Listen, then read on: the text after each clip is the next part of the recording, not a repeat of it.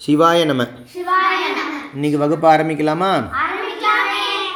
பன்னெண்டாவது அதிகாரம் நடுவு நிலைமை. நூற்றி பதினெட்டாவது குறள் சமன் செய்து சீர்தூக்கும்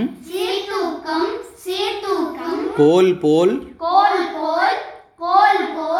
அமைந்தொரு பால் கோடாமை சான்றோர்க்கு அணி. இப்போது இப்போ மளிகை கடை சாமான் காய்கறி மளிகை கடைனா? பருப்பு நீங்கள் இவிஎஸ்சில் படிப்பீங்களே சீரியல்ஸ் பல்சஸ் அதெல்லாம் படிப்பீங்களே அதெல்லாம். ப்ரிவிஷன் இந்த மாதிரி. அப்புறமா காய்கறி மளிகை சாமான் இந்த பெட்ரோல் வாங்க போனால் எது வாங்கினாலும் என்ன பண்ணி தராங்க நம்மளுக்கு ஃபர்ஸ்ட் அது கரெக்டா கரெக்டா வெயிட்டு வெயிட் அளந்து பார்த்து தானே தராங்க? எதில் வெயிட் அளந்து பார்க்குறாங்க? தராசு இல்லைன்னா வேயிங் மிஷின் ம் ஓகேயா ஆ. இந்த வெயிட்டு பார்க்குறதுல ரெண்டு விஷயம் இருக்குது ம்.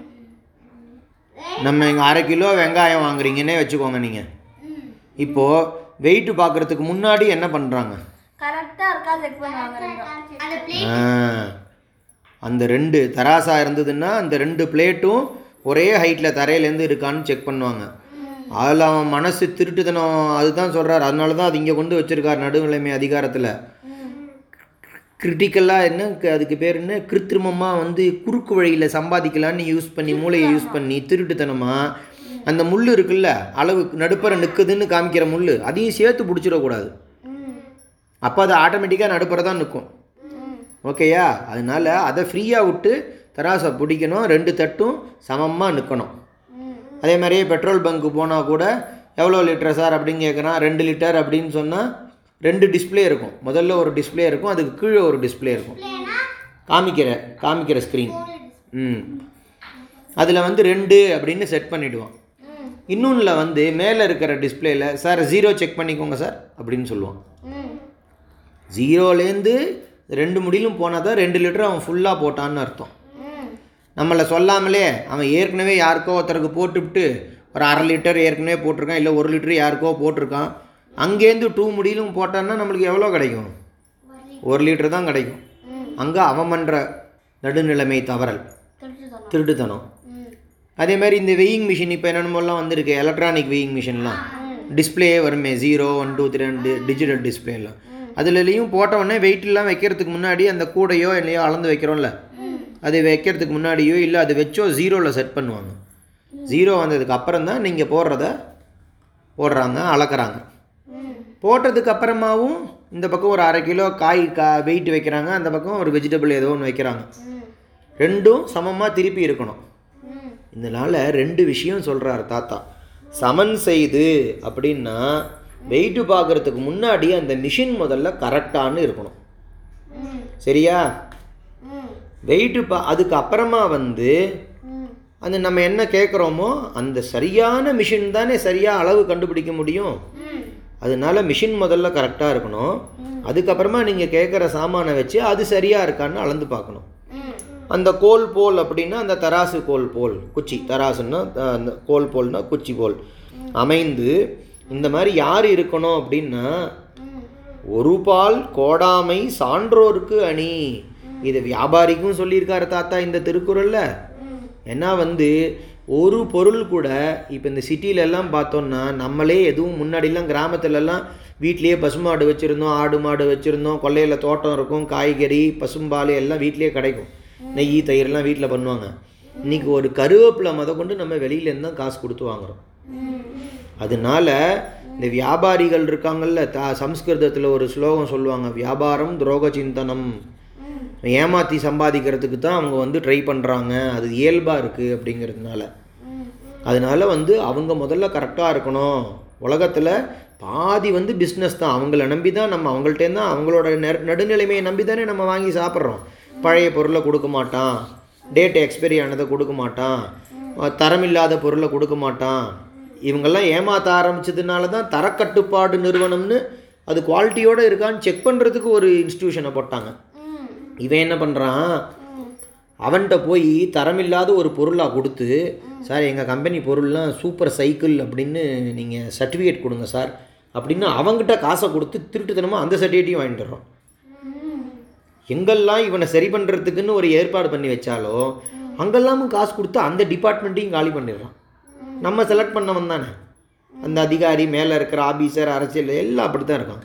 எஜுகேஷனை காலி பண்ணியாச்சுன்னாலே மிச்சது எல்லாம் காலி ஆகிடும் சரியா?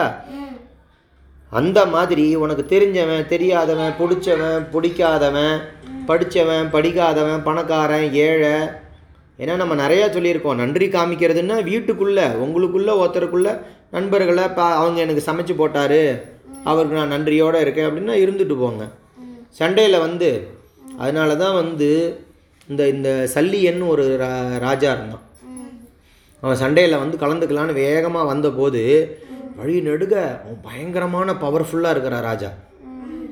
அவனுக்கு வழி நெடுக எங்கே பார்த்தாலும் ரொம்ப தூரத்துலேருந்து வரான் அந்த ராஜா. அவங்களுக்கு வழி நெடுக சாப்பாடெல்லாம் ஏற்பாடு பண்ணி யார் ஏற்பாடு பண்ணாங்கன்னு பார்த்தா அந்த அந்த சல்லியன்கிற ராஜா வந்து மாதிரியோட அண்ணா. மாதிரின்னு. குந்தி மாதிரி இருப்பா இல்லையா? அவ பேர் என்ன? நகுலன் சகாதேவன் இருப்பாங்களே. நகுல் சகாதேவ் அவங்களோட மாமா. ஆனால் வழிநெடுக அவங்க படையோட வரும்போது அவங்களுக்கு ட்ரீட் கொடுத்தது யார்? அங்கங்கே தண்ணீர் பந்தல் நீர்மோர் பாயசம் பானகம் வடை பாயசத்தோட சாப்பாடு. எல்லாம் தடபடலாம் பண்ணி குதிரைக்கு கொள்ளுச்சு என்னென்ன கொடுக்கணுமோ யானைகளுக்கு தீனி எல்லாத்தையும் கொடுத்து அவங்கள சந்தோஷப்படுத்தினது யாருன்னு பார்த்தா துரியோதனம் பண்ணிட்டான். துரியோதனா ஏன் பண்ணினான்னா அதான் பாலிடிக்ஸ் அவன் அவனோட தந்திரம். அவன் என்ன பண்ணான் வர்ற வழியில் அவன் அவன் வந்து நகுல சகாதேவர்களுக்கு ஹெல்ப் பண்ணணும்னு தான் வந்தான். நம்ம பசங்க சண்டையில் கலந்துக்க போகிறாங்க அவங்களுக்கு போய் சப்போர்ட் பண்ணணும்னு பெரிய படையோட கிளம்பி வரான். ஆனால் இங்கே வர்ற வழியில் இந்த ட்ரீட் எல்லாம் பார்த்து ஜம்முன்னு சாப்பிட்டுவிட்டு நம்ம பசங்க தான் இந்த சாப்பாடுகள்லாம் ஏற்பாடு பண்ணியிருப்பானுங்க போல இருக்கு. சூப்பர் வெரி குட்டு நல்லா இருக்கணும் அப்படின்னு நினச்சின்னு வந்தவனை இந்த எல்லைக்குள்ளே நுழையும் போதே துரியோதனம் போய் சகல மரியாதையோட போய் என்னென்ன உண்டோ எல்லா டான்ஸு பாட்டு கூத்து கும்மாளம் என்னென்ன ட்ரீட் உண்டோ எல்லா செலிப்ரேஷனும் பண்ணி நாயனம் ஆற தப்பட்ட என்னென்ன உண்டோ பயங்கர சந்தோஷத்தோடு அவங்கள ரிசீவ் பண்ணி நான் தான் உங்களுக்கு வழிநடுக்க சாப்பாடுக்கெல்லாம் கஷ்டப்படுவீங்களேன்னு ஏற்பாடு பண்ணி வச்சேன். அப்போ அவன் என்ன பண்ணிட்டான் சல்லியன்?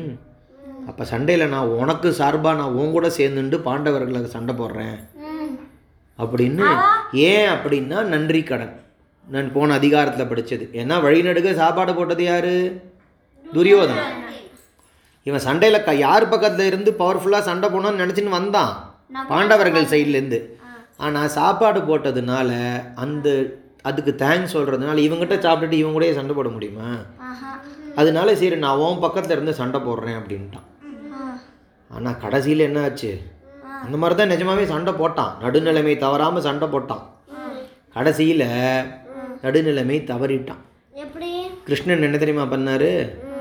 நீ வந்து சூப்பராக தேர் ஓட்டுறவன். என்னதான் ராஜாவாக இருந்தாலும் தேர் ஓட்டுறது நீ பெரிய எக்ஸ்பர்ட்டு அதனால என்னைக்கான ஒரு நாளைக்கு கர்ணனுக்கு தேர் ஓட்டுறதுக்கு சரியான டேலண்டான ஒரு ஆள் தேவைப்படும். அந்த சமயத்தில் ஒன்றா அவன் ஓட்ட சொல்லுவான். நீ அப்போ போய் நான் ராஜா நான் தேர்லாம் ஓட்ட மாட்டேன். நீ எந்த யாருக்கு பிறந்தன்னே தெரியாது அந்த பேச்செல்லாம் பேசாத ஒத்துக்கோ. ஆனால் அவனும் அர்ஜுனனும் சண்டை போட்டு ஏதானும் அர்ஜுனன் கிருஷ்ணன் செத்துக்கித்து போயிட்டான்னு வச்சுக்கோ. அதுக்கப்புறம் அவ்வளோதான் ஏன்னா இந்த அஞ்சு பேரில் பெரிய பலத்தோடு இருக்கிறது அர்ஜுனனும் பீமனும் தான். இவன் பீமன் என்னடான்னா ஒரு யானையை எடுத்து இன்னொரு யானை மேலே அடிப்பான். அந்த அளவுக்கு பலம்.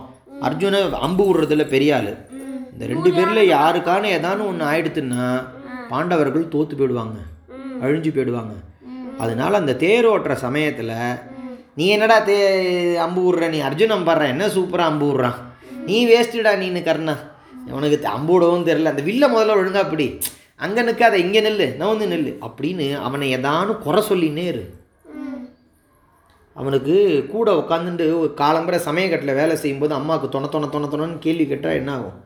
சமையல் டுமில். சொதப்பலாயிடும். ஒன்றில் உப்பு ஜாஸ்தியாக போட்டுரும் ஒன்றில் உப்பு க கம்மியாக போயிடும் இன்னொன்றில் தீஞ்சு போயிடும். அந்த மாதிரி ஆகிடும் இல்லையா? அந்த வேலையை சல்லியன் பண்ணி நடுநிலைமை தவறிட்டான்.